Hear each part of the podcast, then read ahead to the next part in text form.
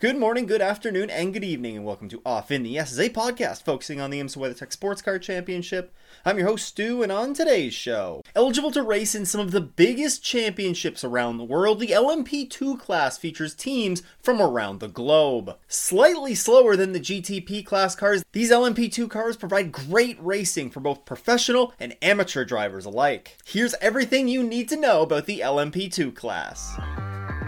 Le Mans Prototype 2, often referred to as LMP2, are similar to GTP cars but are slightly slower. Actually, the current LMDH cars that race in the GTP class are actually utilizing the next gen LMP2 chassis. Speaking of the chassis, they are from four approved manufacturers, and all the cars feature the same Gibson GK428 V8 engine. The 4.2 liter naturally aspirated V8 engine was recently confirmed to continue powering the class until the end of 2030. And while the cars do feature traction control, they do not feature ABS. I mentioned a moment ago that these cars are eligible to race in a variety of championships around the world. Perhaps their highlight is in the 24 Hours of Le Mans, but we'll talk about that in just a second. Of the four chassis manufacturers that are eligible to compete in the class, there's one that's dominated on the podium as well as in the entry numbers in recent years. The Oreca 07 has dominated the grid with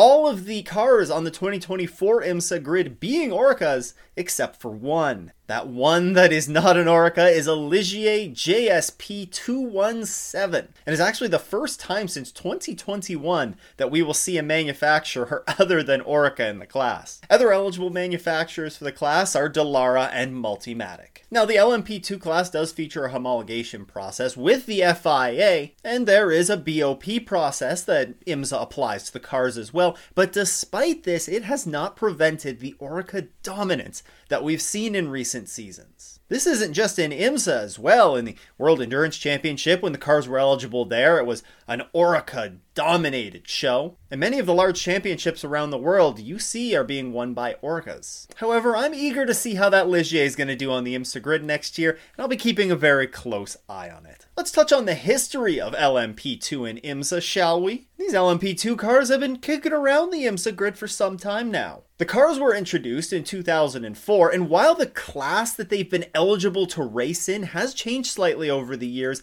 they have been eligible to race in the series ever since. Since the 2014 merger of the American Le Mans Series and the Rolex Grand Am Sports Car Series, the cars have actually played a pretty important role on the grid. First, they raced alongside the Daytona prototypes. After a couple of years of that, they would go on to race alongside the updated version of those Daytona prototypes, the DPIs. Eventually, when the grid sizes got to be large enough, the LMP2s would break off into their own separate class in 2019, and it's remained that way ever since. Today's video was sponsored by P1 Web Development. If you're looking for a custom website for your business, or perhaps you're a race team or driver that's looking for a professional way to present a website to sponsors or potential fans, well, look no further than P1 Web Development. Their team is passionate about racing, and I actually met the owner at Watkins Glen this past summer. And they want to help drivers and teams by creating them unique custom websites. So when you're looking for someone to build or transform your website into something that sponsors or fans will actually want to visit, then look no further than P1 Web Development. A huge thank you to P1 Web Development for supporting the show. You can check out their entire portfolio of websites and see if they're a good fit for you by heading to p1webdevelopment.com slash the Esses or clicking the first link in the description. Now the price for one of these LMP2 cars is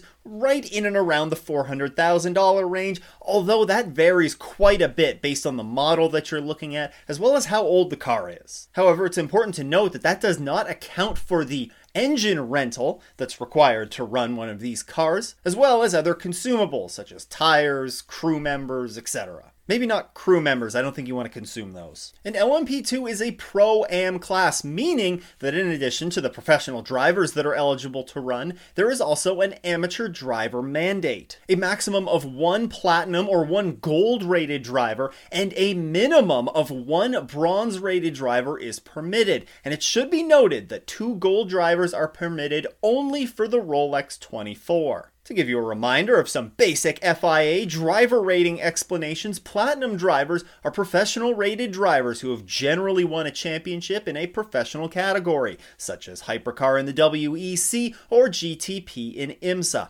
These guys and gals are the best of the best. Gold drivers are generally professional drivers and winners of major sports car championships such as GTD and IMSA. Silver drivers have generally won a significant non professional series such as the Porsche Carrera Cup or an endurance race of GT3 level or higher. They can also be professional drivers who are early in their career. And then there are bronze drivers. This is a pretty vague definition, but they're generally defined as drivers who have not met a silver rating but are deemed to have the performance of a bronze driver based on their driving in a monitored series. You can identify an LMP2 by the blue illuminated number box on the side of the car. Like many of the other classes, they do also feature colored mirror covers. The LMP2 cars are not limited to just racing in IMSA. They can be raced in other major championships such as the European Le Mans Series or the Asian Le Mans Series, but as of this year, they are no longer eligible to compete in the WEC. This came as grid sizes grew in recent years, and there was just no longer any space left for this class. Despite this, the cars are still eligible though for the crown jewel of their season, the 24 Hours of Le Mans. And with LMP2s no longer eligible to compete in the full season of the World Endurance Championship, many have made the trip across the ocean and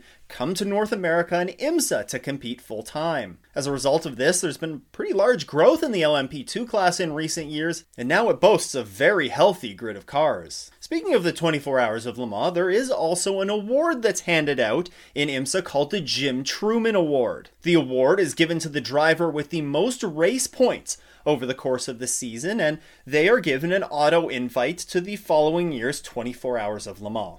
That's going to wrap this one up, though. Before you go, make sure that you are subscribed on your favorite podcasting app. You can also follow along with the show on X or check out the video version of the show on YouTube. Just look for Off in the Esses. Big shout out to all the Patreon supporters. If you too want to support the show, then you can head to patreon.com slash off in the Esses. Once again, though, thanks for tuning in. I hope everyone has a great race weekend and doesn't go off in the Esses.